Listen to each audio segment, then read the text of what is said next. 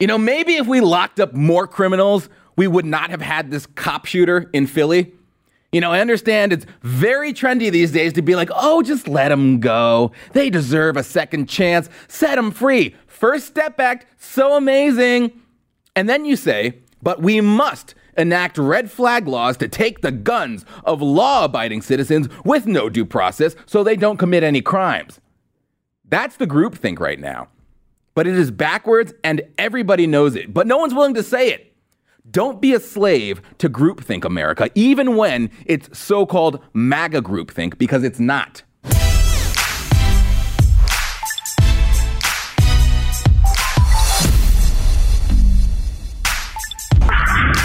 Shots fired from the second floor. Overnight, a terrifying standoff playing out in this North Philadelphia neighborhood. Shots fired, shots fired at police. Police radio traffic frantic, an officer desperately calling for backup, pleading for everything you've got. Shots still ringing off.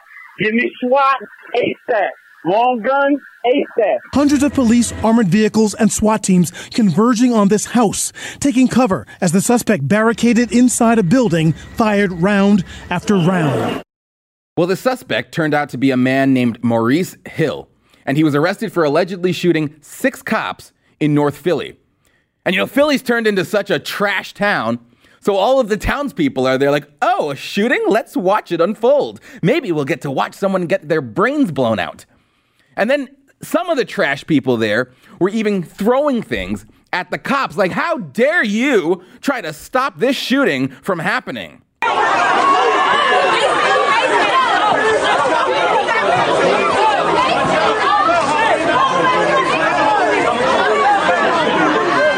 Yeah, you damn cops. Trying to keep the people safe. What are you thinking? The Narcotics Strike Force was serving a warrant when the incident began. Yeah, narcotics. I know we have we have narcotic problems in our inner cities. Sounds like a third world country. But that's what our inner cities are becoming. I mean, is it so much to ask to keep this stuff in Mexico and Colombia? It's becoming normal in our cities. And that's what our policies ought to address not law abiding gun, gun owners. Because here's the thing about this guy this guy, Maurice Hill, appears to be a stone cold criminal. He's been facing criminal charges for almost 20 years, since he was 18 illegal gun possession, drugs, assault, theft, robbery, kidnapping, attempted murder. You know, just your average dude, just your neighbor. Maurice Hill is the kind of guy the First Step Act wants to release. Because even though he has all of these charges, all of the charges I just read you, he was only convicted six times on charges that involved illegal possession of guns, drug dealing, and aggravated assault. So he is a nonviolent criminal on paper. They're going to say this is a nonviolent criminal, even though he was involved in that cop shooting that just happened nonviolent criminal, and we normalize these people. We say, oh, they're just like me and you. Let's give them a chance. Here's his attorney explaining what a good guy he is. There was one. He has always been uh, a gentleman as far as I'm concerned. I don't know what happened on today, uh, but he's always been one way as far as I'm concerned. Yeah, always been a gentleman, a, just a gentleman who was convicted of escaping, fleeing from police, and resisting arrest. He beat criminal charges of kidnapping and attempted murder swell guy, though, right? But the longer we portray these people as those who just deserve a second chance, because, you know, they are, there's no act, I can't find a violent conviction here. There's no violent conviction on their rap sheet.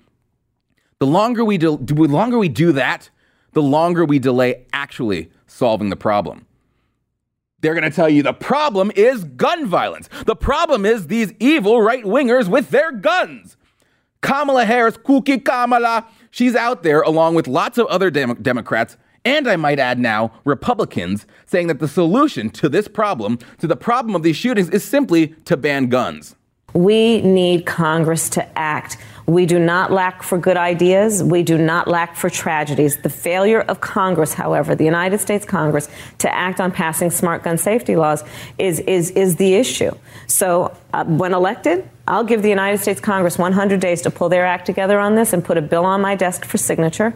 And if they do not, I am prepared to take executive action to one, put in place a comprehensive background check requirement, two, put the resources into the ATF to take the licenses from gun dealers who violate the law, and three, to ban the importation of assault so weapons. just to be precise, you- So that's something she's proposing within minutes of the shooting. She literally has no idea what happened. She's like, What? I don't know what happened, but I'm going to offer executive action to ban your guns. Her solution is to ban your guns.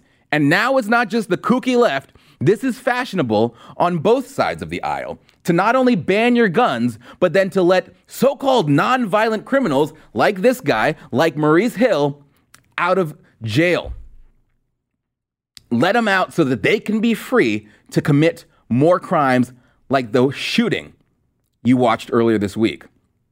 John Pfaff, a law professor at Fordham University, explains why everyone is so wrong on this. Everyone is so wrong on this, and why the push to jailbreak these nonviolent offenders is actually so dangerous. Quote Someone, say arrested for assault and found to have drugs on him at the time of the arrest, might agree to a deal in which he pleads guilty to just the drug charge. In the data, this person shows up as a nonviolent drug offender, even if the prosecutor demanded prison time on the drug offense only because of the uncharged violence. So you see, often the violent charge doesn't actually end up in a conviction. But everyone knows it happens. The prosecutor knows it, the judge knows it, everyone does. And so this miraculous First Step Act reduces sentences for people with repeat drug trafficking convictions. And in the federal system, these people are often gang members who do commit gun violence, but then they plead it down. They plead down the charges. But violent crime is responsible for an increasing number of people admitted to prison each year. But people only want to talk about the nonviolent drug offenders who deserve to be set free, right? Well, these nonviolent offenders only make up 15% of the people in state prison. You know, you're being told all of these nonviolent people are being locked up in prisons and it's an injustice. No, they're only 15%. On the other hand, 50%, half of the people in state prisons are convicted of violent crimes. And half of those people are convicted of murder, manslaughter, or sexual assault. And yet, here we are. Oh, but these non-violent offenders, don't they don't they deserve a second chance? And so the plan is to be lenient on them. The plan is to do nothing about people with criminal records. And that way, we can have more people like Maurice out and about with guns and drugs in your neighborhood. In fact, let, just let them all free. Why, we're just going to go after, we're going to go after the innocent people who own guns. We're just going to go after them with no due process, even though they are law abiding gun owners. That will do it, right, Kamala? That will do it, right, Lindsey Graham? That will do it, right, Ivanka? Yeah, we're going to we're going to name names here on the White House brief because that's what you got to do when society is being torn apart by the seams. You've got people dying on the streets. You've got cops being shot at left and right. You've got black people killing people in uncontrollable numbers, and then we have to pretend like it's a white supremacy problem. When mass shootings make up 0.001% of the 928,093 homicide victims from 1966 to 2017. We have to focus on that. We have to focus on the number of people who have died at the hands of white supremacists when it is so small that it's incalculable. But the remaining homicides, most of the homicides, which account for 99.99% of the victims, are done by known career criminals, people like Maurice Hill. We have to bend over backwards to make sure we let as many of them out of prison as possible. When almost 100% of the firearms used in homicides are handguns. Not a, a so called assault weapons, but we have to talk about banning assault weapons because that's what's politically in vogue right now. No, it's insanity. It's obvious we could benefit from stronger punishment of criminals like this guy. It's obvious that the First Step Act makes this a much harder reality. It's obvious that people like Maurice should have been locked up a long time ago. You know, this, this preoccupation with the fate of the criminals. Oh, we have to feel bad for the criminals while ignoring the fate of the victims. That used to be a phenomenon only on the left. And now it's on both sides. You know, this is a, this is a real article. The New York Times sobbed. Incarceration rates have continued to rise while crime rates have fallen. Yeah, they're actually upset about that. And now it appears people on the right are upset about it too. And despite their insufferable jeremiads over this incontrovertible fact, the truth remains that the more bad guys you lock up, the fewer good, innocent people get killed. So, what's with these protests in Hong Kong? You know, you've got Hong Kong on fire. John Bolton, by the way, is out there saying, You better not act Xi Jinping, or you're going to have to answer to us. Okay, mustache. Have you done anything for America during your tenure at the White House? Or are you just going to continue to help stage coups in third world countries like Venezuela? Or are you just going to continue to help protesters in China? But I have nothing against the protesters. I don't want us to get involved. But in fact, there is a lesson to be learned about what an actual totalitarian government looks like. And the people there, they are standing up to power and they are saying, no, we will not surrender to an authoritarian government who is trying to take our rights away. We demand to be free and we demand to be able to choose who will be allowed to represent us. And what are they using to represent that freedom? They are hailing the American flag as a beacon of freedom, unlike our own slovenly brats on the left. Oh, say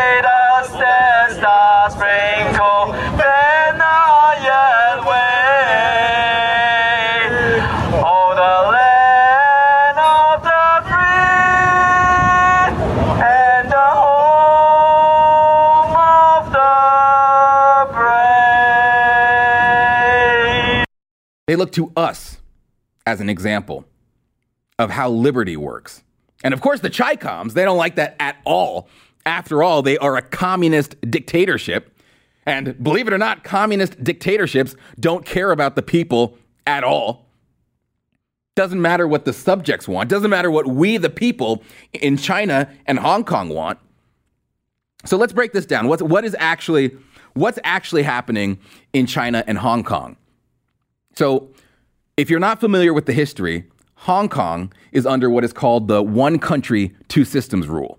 And what that means is that China is responsible for Hong Kong's defense and foreign policy. But other than that, Hong Kong is pretty much on their own. Hong Kong pretty much governs itself. And so Hong Kong is a capitalist society.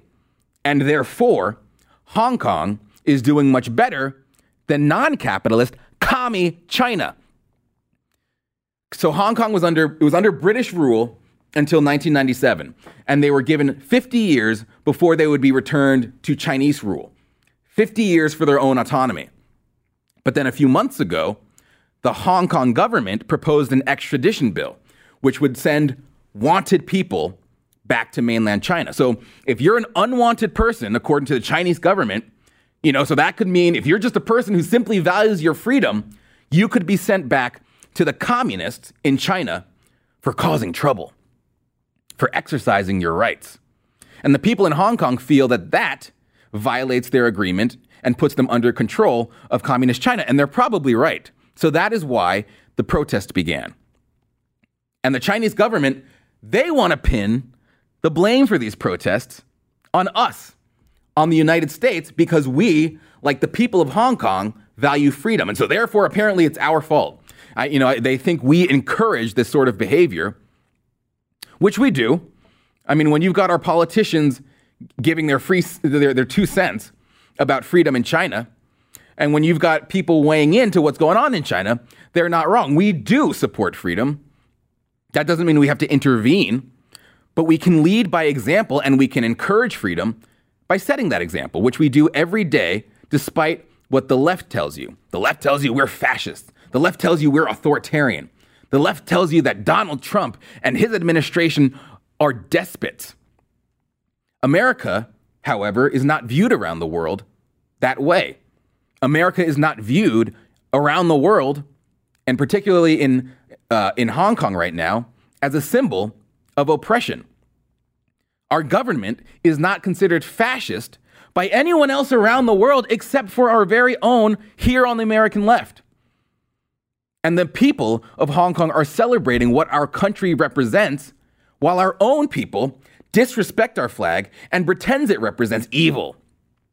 Ironically, the people who are disrespecting our flag, the people who are literally spitting on our flag, are allowed to do so without the threat of a totalitarian government cracking down on them.